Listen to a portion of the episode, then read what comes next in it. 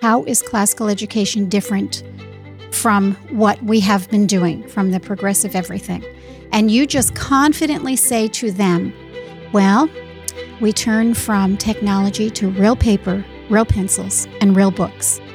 Welcome to Classical Etc., a show from Memoria Press that dives into the philosophy, culture, and heart of classical education. You're in the studio with Memoria Press. Welcome to Classical Etc. Today we're going to be talking about transitioning uh, a school to a classical model. But before we get there, I am not your host permanently. I am standing in for today. And so we'll see how this goes. So We'll, we'll, we'll let are you know how you do. I, oh, Who are oh, you? Oh, okay. Um, in case I am- people aren't I- watching. that's right. I am Paul Schaefer. I'm here with Tanya Charlton, Martin Cawthorn, and our special guest, Kathy Becker, who has been with Memoria Press for how many years? I think this is my seventh year. Seventh year. Mhm. Doesn't seem that long. Yes, Yes. Kathy does not work in the office, so she is not a regular podcast uh, guest. well, she works in the office, but remotely Right. on a TV. I work on, on the wall. yes, she's in in the screen on the wall Yes. every day. Yes. Uh, so, but we need to start with, lest we break good habits. Martin, what are you reading? Um, I am reading Ian Toll's uh, The Conquering Tide, the second book in his three volume series on the war in the Pacific in World War II. Oh. and it is fascinating. I, I don't know if I've said this before on the show, so stop me if I have. But with the war literature that we have in in English is really stunning, and there are some masterpieces. A lot of just a lot of this writing is really really good narrative writing, Mhm. and so you know history should be that way anyway, right? It should be just it should be good narrative writing. And Ian Tolles is is one of the best, and so he tells the story so well. And it's so interesting in the way he does it because it's this vast the, the pacific it's this huge area. And the japanese come in basically in a matter of, of a week take the whole thing over. And here we are and we're fighting germany helping to fight germany already. Um, and uh, and we we have this whole other war to handle in the pacific and it's this vast thing and so there's all these great battles and and and uh, and he just he just tells a really really good story and we don't usually see the war from the Mhm.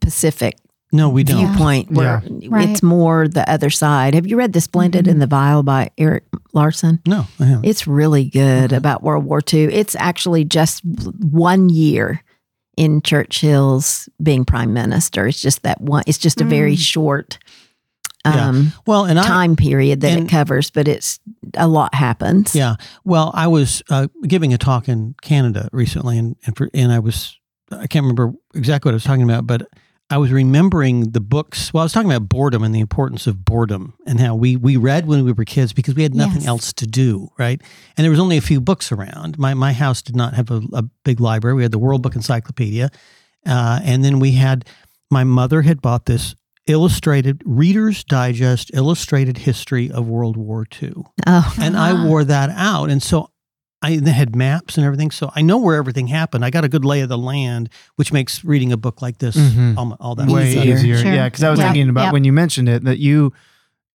assuredly you had a general idea of, Yes, The- the and big you really picture. need that. Yeah, and yet you're still going in and reading more about it because you're going to find out nuggets of Yeah. things you don't know. Well, my generation, uh, we we knew World War II of all the war. That was the war for Mhm, us. It was mhm. World War II, and I, it's so weird to see that kind of receding into the distant past because I don't know Yeah. that people, young people, I don't think uh, know much about World War II. Well, and they don't have the same kind of context because we have grown up with people who fought in World Yeah. War Exactly. II. Mhm. Yes. And so we're, we're losing that Mhm. as those people are dying. right. yeah. It'll be interesting to see, you know, in 20, 30 years, how we look back at, because even looking back at Vietnam, but looking back at like the, the wars in the Middle East, I, I don't get the impression that there are these significant battles in the way Mhm. that there were Right, that are World War II, named. that are named right. Right.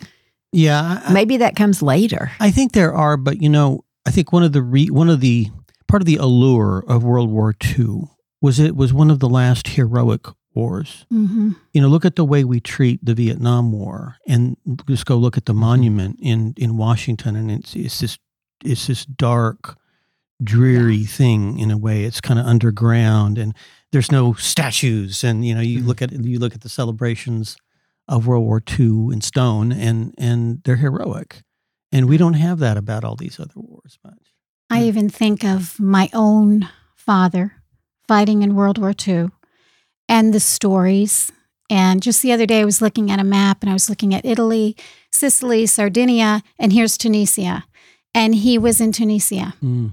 Hmm. and he was um, dropping bombs. He was in the back of the plane, you know, the tail bomber. And I remember him one time, he never spoke much about it, but these were the heroes of World Mhm. War II. Mhm. And he said he remembered flying over that whole area. He was Italian and thinking of saving Italy. That is a different mindset Yes. Mhm. than you will see today at all. Mhm. Yeah, the goals are often different. Mhm. you know, yeah. Absolutely. Uh, Kathy, what have you been reading? I am reading a book by Joseph Epstein. Actually, was directed to to him. I think, I think I heard Martin say something about him. I'm sure it was Martin. and or I don't know. And I read an essay, uh, and he was talking about um, why he doesn't listen to books on audio, which was interesting. But anyway, I started to read more about him, and I picked up. I ordered this book of his. It's called "The Elusive Enchantment of Charm," and the whole book is about being charming. And how does that come about? And can you learn that? Are you naturally charming? Um, it's a great thought. it's a great thought. Um, a charming person likes people and wants them to like to to like themselves. And um, you know, they just they just walk into the room and they are charming. And in our society in these days, people sometimes aren't quite as charming as they used to be. And he talks about even the old movies, um, Myrna Lloyd, the different actresses, they were charming in their roles. And that is what drew people to those movies. It was a time of just being an enjoyable, charming person. Well, you went to more social events back then. Now we're all, uh, you know, talking at each other online or something. There's not as many social events anymore. Mhm. There once were. Yep. You had to be Yeah. more personally charming, and it's hard to be charming except if it's in person, right? Truth. Oh, very true. And I feel if there's one person at this table that would be reading about etiquette and charm, it would be you. Wow. That feels appropriate. Very nice, Paul. Yeah. I appreciate It's that. charming. Yeah, that's She's what I'm charming, saying. yeah. It's, it's, it, Oh, yeah. it just exudes. Um, Okay, I'm coming back. Tanya? Uh, well, I mean, David Copperfield is 900 pages. I'm still reading it, and I'm waiting to pick up War and Peace again until we've had the discussion about Volume One, and then I'll move straight into Volume Two, which is that next. It's soon, right? It's in two weeks, I think, Okay, so I just thought I should wait because I'm have only like 30 pages into Oh, volume well, one. Well, you better get with it. I It's better. 300 pages.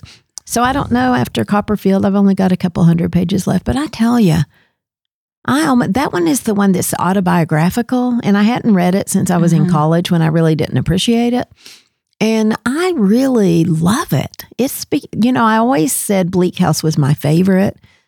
Then I really loved Little Dorrit, but I think this may become my favorite. I just love that I and I'm not big usually on first person narrative, but in this case, he is charming me. Hmm. I Mhm. am really enjoying this book more than I thought I was going to. I remember that one being hard for me. So much, it's Dickens. so good. Speaking of Dickens and being hard, I was just going to try to throw some hope to our listeners and say Tanya talks how much she loves Dickens. You love Dickens. I struggle with Dickens. Other than A Tale of Two Cities, I really, struggle with Dickens. you think he's boring? Why? or- Boring, Yeah, he's what is too it? wordy. It's the, The heart. Well, c- yeah, of course. I mean, his books think are big. like in a serial form for magazines. Right. Right. A lot of his books were That's serial. Why a lot of Mhm. the are so long. But the pro- if you can, you, you need to you need to be psychologically prepared to read Dickens, and you need to know and and just ha- just have it in your mind that it's going to take a while to get into the story. It will take Because you've got there's so many Cities, it took me a third of the book to Yeah. really Mhm. start enjoying it right? because he's he's setting things. there up, are a lot of he characters. takes his time to do yes, that. and the I characters say are all Yeah. caricatures, and Yes, right. so you just have to really appreciate that style. Mhm. And they're all they're all you know the name their names are caricatures. But my mm-hmm. biggest thing is why that band Uriah Heep named themselves Uriah Heep. He's such Yeah, I, a I, I think I would be willing to say that 98% of our audience does not remember that band. I remember. Oh, I I have no remember him very much. Do you? Yes. I didn't know Oh, they were that popular. He is such a nasty Oh, he is- character. yeah. I just don't know why you would name your band Uriah Heep. Well, maybe they never well, read they were, the they were book. a rock and roll band, so They maybe, were maybe nasty metal, titles right? were. But um, what happened to your red and black book you were reading that oh, none still, of I'm us still, had ever? I'm still, but but is it worth reading? well, I just have, I just got through like half the very, very, very long first chapter. So Oh. I'm, I'm, I'll be talking about that in the future. It's Oh, a okay. I book just about the French uh, town and the French countryside. okay. It's fiction, right? It's, it's one of the great. Well, novels. Paul, are you reading anything? I, I am. I am reading. I hate to admit this, but uh, Madame Bovary, oh, are oh, you? really? and I I have always seen it on, like, I I mean, if you go to the library and you look for classic literature, it's gonna be on the list, Oh, you yeah. know, and and I have a vague recollection that it used to be on like the banned book list of the It Catholic Church. was. it was on Um, the banned book list, and it is and still I think in probably on France banned generally, books yeah. list. Um, and so I had did not have great hopes for it, and I think those my expectations are being borne out. Um, I read it in college, It was. but It's one of the first modern novels, really. yeah, it's it's credited as for ushering realism into literature, yeah. and so it's like so we've gone from go, t- talking about going from heroes to sort of this dark place. That's exactly what we've Mhm, done. We've mhm. we've and instead of edifying us now, all of a sudden we're just down here in the dung heap. Um, It's the progressive thought of we must be very real. Mhm. And in our realness, Yeah. sometimes there's not goodness. Right. And and I was I was actually contrasting it because it's all about adulterous relationships and I was contrasting it with Anna Karenina because That's the main about- character is Ah. about an adulterous Uh-huh. relationship, but you have the counterpoint of Levin and Kitty that is showing you You have a meta narrative.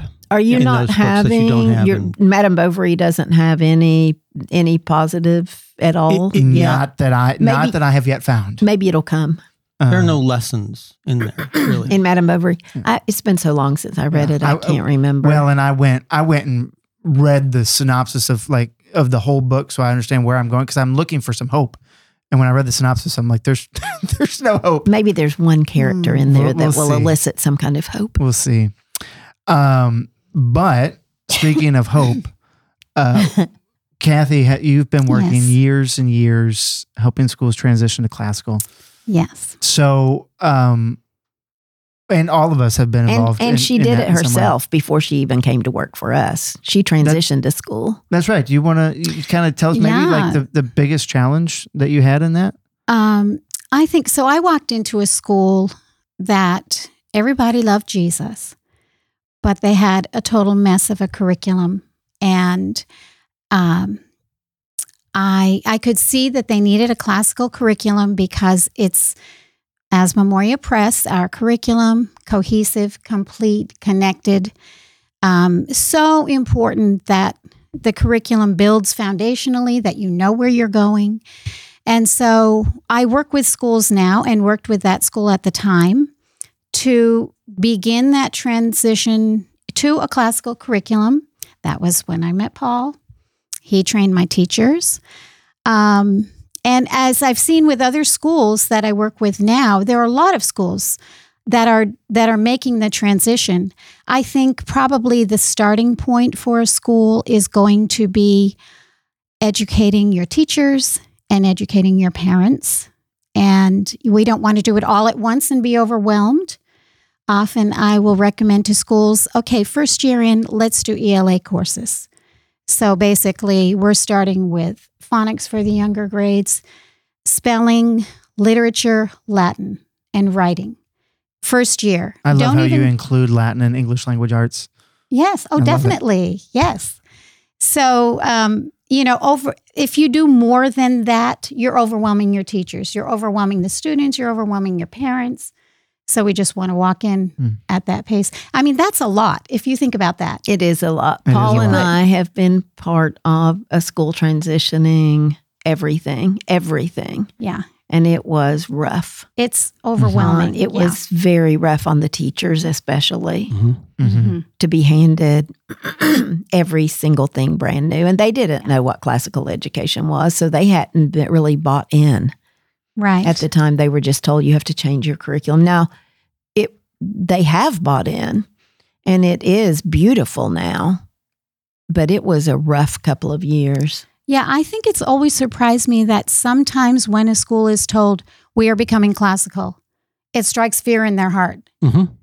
And And you can't you can't blame them really. I- I Right. mean, in, in, That's in many right. ways because they don't know what that means. They, it's something they- foreign. It's something foreign. They're going to have to Mhm. change what they do. They've been doing this for a and the long way their time. classrooms look. Yeah. I mean, for us, Absolutely. it's like get those paper lanterns down off the ceiling. Get that bunk bed out of there. That's- you know? that's right. Bunk bed. Get those kids off those Yeah, they bean got those, like lofts with Yeah. like, you know, Oh, yeah. place their for their kids little reading read. spot. Oh yes, we've yes. seen. Uh-huh. Oh my goodness! And then there was one that had a bathtub in the classroom, and the student reader got to sit in the bathtub and read. What is the point of that? what is the point of I mean, just uh, we've seen some things. But they're clean. That's that's the They're clean. Yeah. yes. The bathtubs, the bathtubs are clean. No, the children are clean children, because they're because using the bathtub. Well, so um, Martin, you've gone and you've you you you're sometimes part of the sort of the first wave when an administrator says we want to go classical, and I need to sort of garner some some excitement about this. Mhm. What's like the main thing that you go into those meetings or talks, speeches with uh, that you want to communicate to the to the teachers and parents? The very first thing I do is send them to Kathy.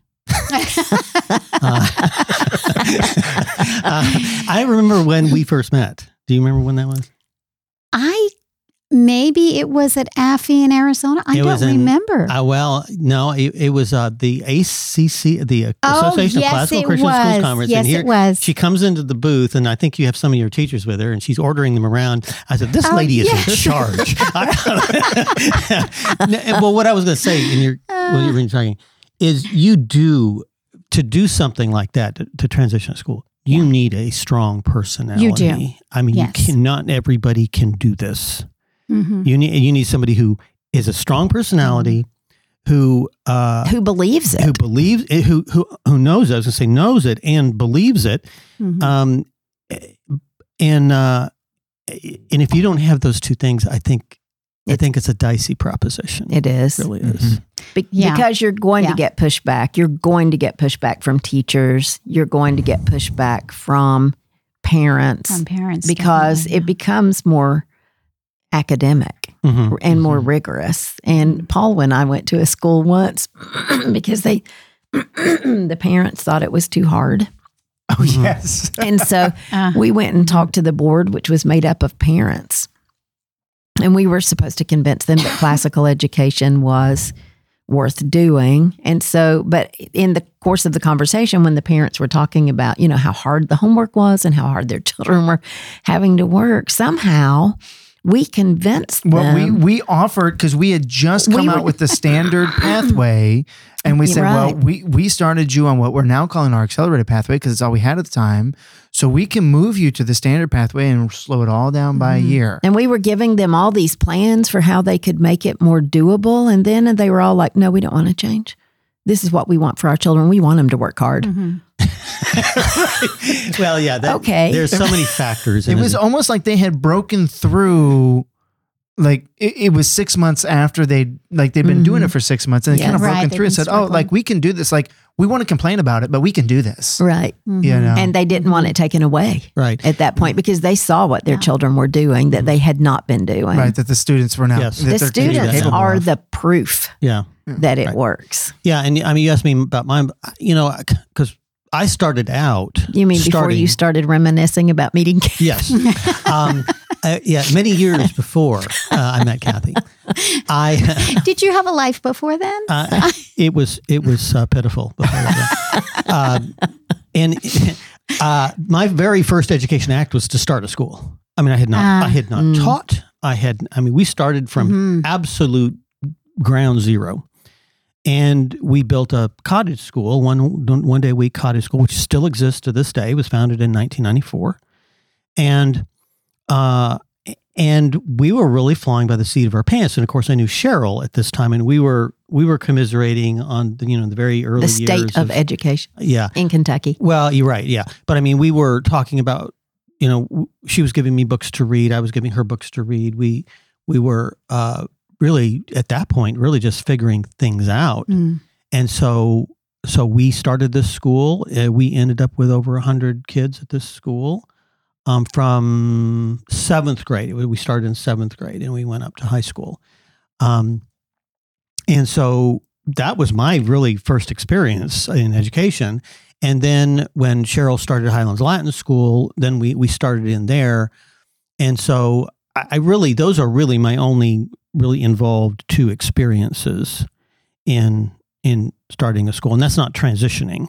Um, I, I I run into very few cases of of a school really changing. We've we've got one here in Kentucky that we've worked with too, um, and I I probably need to get an update from you about that school. And uh, um, but um, but I uh, it, it is a hard thing to do, and you really do need uh, somebody who knows what they're doing and who is willing to bite the bullet and just do it. Because I think once you do that, we all know this. I mean, right?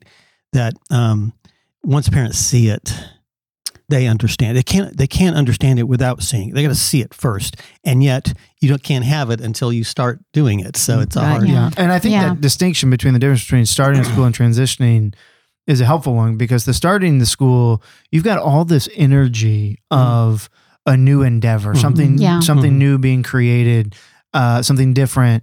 But then when you're trying to transition one, you have so many set patterns. And classical is so all encompassing, right? It's not just the curriculum, it's also how are we teaching? What do the classrooms look like? How do we mm-hmm. treat the kids? You know, all of those mm-hmm. sorts of issues.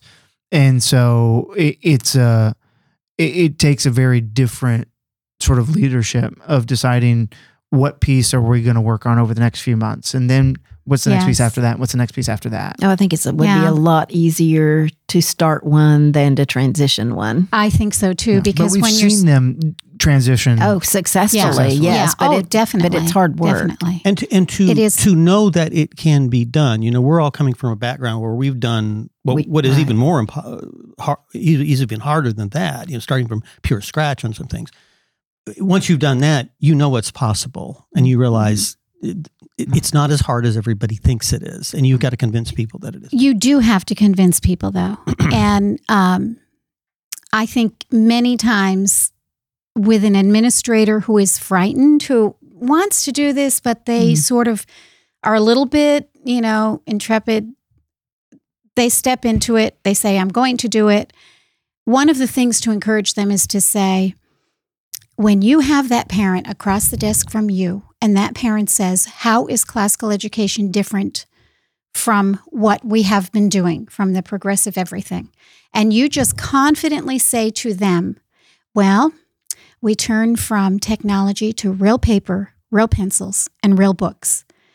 I have had parents sit across the desk and just say, I love this. I want this. Mhm. And you just, you know, that administrator needs to confidently just put it out there because parents want this good thing. But they sometimes will say, I couldn't put it into words. I didn't know what it was.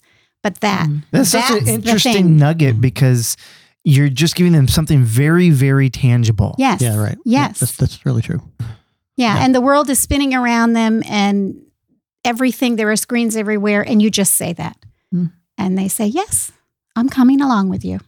which which is not really a specifically classical thing. It's just a traditional thing, Yes. but it, it is part of what we do. It's the beginning. yeah, right. It's the beginning. Mhm. And then with your teachers, you walk them in bit by bit. This is why um, the classical teacher is so great. You use that in your staff meetings, have them read just one article. You discuss it once a month. They step in more and more. We we believe we always say that classical education will change you as a person. And you know, I remember that fifth grade teacher coming into my classroom, uh, coming into my office mid year, I get it. I get it, Mrs. Becker. What? What is it? I need to forget everything I learned in college. I'm like, yes, you're on the right path. uh, only because of the progressive mindset, right? So, uh, bit by bit, I mean, and that's the Memoria thing, right? We do a little bit at a time for a lot in the long run. We do four novels a year, little bit at a time. We go deep, deep, deep. In the end, we have a lot. And we do that with our teachers too. We pour in bit by bit by bit. By the end of the year, oh, I'm a changed person. I want to read different books. I'm interested in other things. We become different people. Well, and isn't that really the greatest enemy of what we're trying to do? Is this this hidebound conventionality that we have in education? I mean, they, they portray they always portray themselves as these sort of revolutionary progressives in ed schools, when in fact they're exactly the opposite, and they're just they're just propounding this this old system that is encrusted with barnacles and it can't get anywhere. And Which is what And we- people would say about classical Well, I'm education, really- encrusted in barnacles. but it's the, uh, You gotta check under your car, Mark, see if you got some barnacles down barnacles under my car. That would be interesting. Um, but no, that would there is that. It's just it's a mentality that that this is the way you have to do it because that's what the authorities say we have to do, and that's what my uh, teachers college experience told me to do. And it's all about protocols, and it's all about these you know these dumb things that don't help anybody, and many of which are just simply harmful. Mhm. Uh, and I- people don't know that. Mhm. I was in a recent meeting with uh, our rep from one of the major publishing companies that we buy books from. And she just innocently across the table asked me what I thought about the science of reading. And I feel like I just went off on her. That's what I do when I hear it's phonics. It's just phonics. I mean, I was just like going off, and she would, and she just was like, "Okay." There's nothing new about the Yeah. science of But reading. they- like we're they- calling they, it, They, they have It's to a new admit, name. They have to admit that we were right all along, but they can't. but they can't. can't utter the word phonics. It's just That's hysterical. right. It's ridiculous. Yes, yes. So uh, maybe to conclude, right? If we're talking about in this transition, um, trying to help people along bit by bit, what are books that each of you would recommend to a teacher or an administrator? Before we go there, can I make one other Absolutely. point? Is that your if you are a school that's transitioning, or even a new startup school, or even a homeschool group that decides we want to have a cottage school, you have to be willing to say goodbye to some people, especially a Mhm. transition. There are going to be people who think they're bought in, but they never buy in and that goes for teachers and parents. You're you could possibly lose some families because they don't want what you're offering. But you have to, as an administrator, you really do have to just stand firm and you have to know what you're doing, why you're doing it, and not. That was the thing about Cheryl. She was so adamant and so convinced about what she was doing. It didn't matter what anybody said to her, what any teacher said, what any parent said she stuck to her guns. I'm not saying she wasn't willing to listen, and she wasn't, and she was willing to make change. I mean, we saw lots of change as she grew, also, but she knew the basic tenets of what she was doing and stuck to it. And that's what you've you've got to be willing to let some people go, and that's mm-hmm. hard. Yes. I just thought I'd throw Yes. that in Well, there. Yes. But that maybe that goes really well along with my, with my question because you know in in asking them to read certain things in in essence you're prepping some self selection Mhm. um, for people to read this and Right. say I don't want this this isn't the kind of education that I think is the best for children. Mhm. So are there any that come to mind? Well, of course, you know, we always talk about climbing Parnassus, right? Although I think that a person first stepping into classical education might be a little lost there. Mm-hmm. And so we need to, that's why I say we start them out small. Um, I've been surprised by, um, by teachers not, you assume that a teacher will like to read. It's not always so if they have not had a good education, right?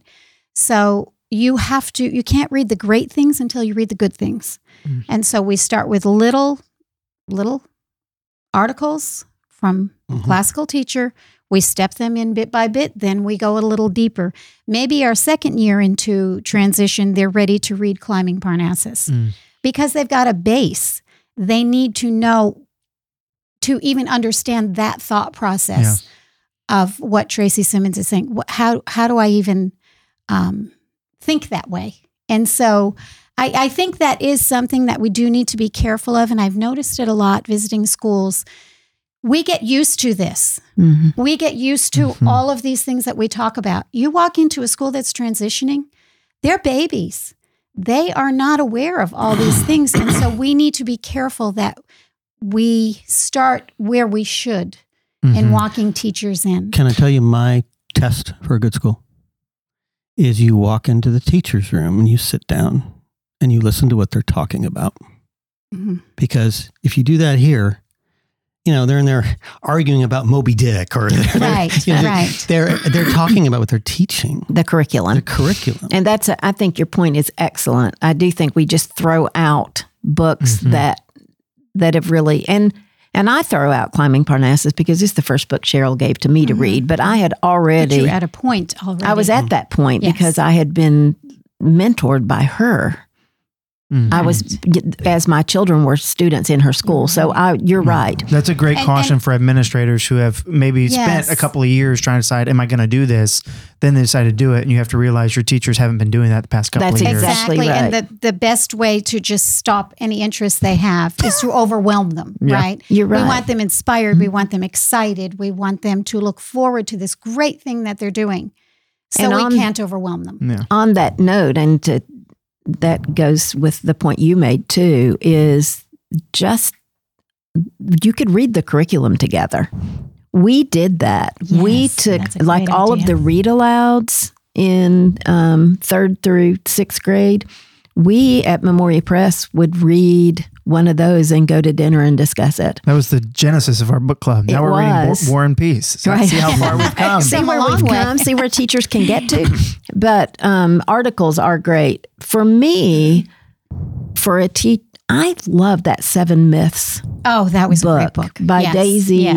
Christodoulou. Christodoulou. Christodoulos. Yeah. Mhm. I love that book. Yeah, and 'cause I she- think that is really helpful for transitioning schools if they do it together, myth by myth, just because it points out this is why we're doing this because of all of these problems Yes. that she very clearly enunciates, I think, in that book. Yeah, so A great and book. so we, and we sh- we should remind listeners that that we've we've got articles we've got because because they're going to need outside help. They cannot. Yes. They, most of them cannot do this by themselves unless they have somebody in there who really knows their stuff. So we've got articles. We've got video, really great videos coming out now. Um, we've got um, and we've got speakers. I mean, that's a lot of what I do. Yes. Uh, I, I'm leaving next week to go speak uh, to a school and to have somebody come in and articulate this to Mhm, people mhm. that maybe nobody there can do. Uh, Mhm. So we do have resources to. Mhm. Yeah. to And. I think um, because of where I'm located in the West, far from Louisville, we have all of these schools that can't make it here. It's very expensive. Mm. So when we have regional trainings and going to getting those schools and spending two days going through all of the curriculum, then a teacher can start the school year prepared and excited. Mhm. It may feel be new to me, but I Mhm. I have this. I like this. Um, I think our lesson plans are the greatest thing because we can say to a teacher, "We can make your life better." Mm. You do not always have to stress about what you're going to do. And at the end of the day, you've taught hard, you've enjoyed your teaching, you've been prepared, and you can go home and love your family. And you've gotten to check off all those boxes. Yep, boxes are great for checking, aren't they?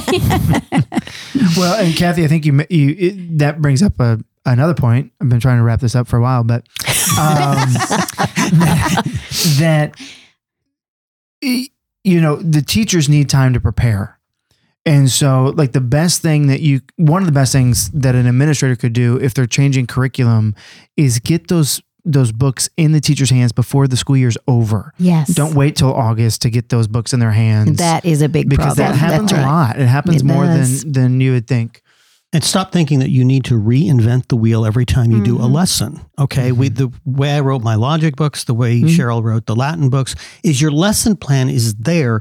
You just have to step through it and learn it. Mhm. It- You don't have to in- invent it. I mean, all these teachers who have to go, you know, I know teachers and they'll be at my our family's parties or something. Well, uh, I've got to go home and, and do lesson planning. I'm thinking, what do you have a curriculum department for? I mean, are, are, isn't that what they're supposed to be doing? Aren't they supposed to give you lessons? This has been we have been educating for thousands of years, and you don't have a lesson plan for your your class tomorrow. I don't get it. Oh. Well, on that note, if you uh, are interested in getting your institution or your school to, to transition to classical education, reach out. Kathy's uh, name and picture and contact information is on the website. And, also uh, homeschoolers that that want to start that schools. Mm-hmm. want to start. Yes, Absolutely. And uh, join us next week for the next episode of Classical Etc. Thank you so much for listening to this episode of Classical Etc. You can find us on Spotify, Apple Music, or wherever you get your podcasts. Be sure to check out all the other shows on the Memoria Press Podcast Network. This has been Classical Etc. Thanks for being here, and we'll see you again soon.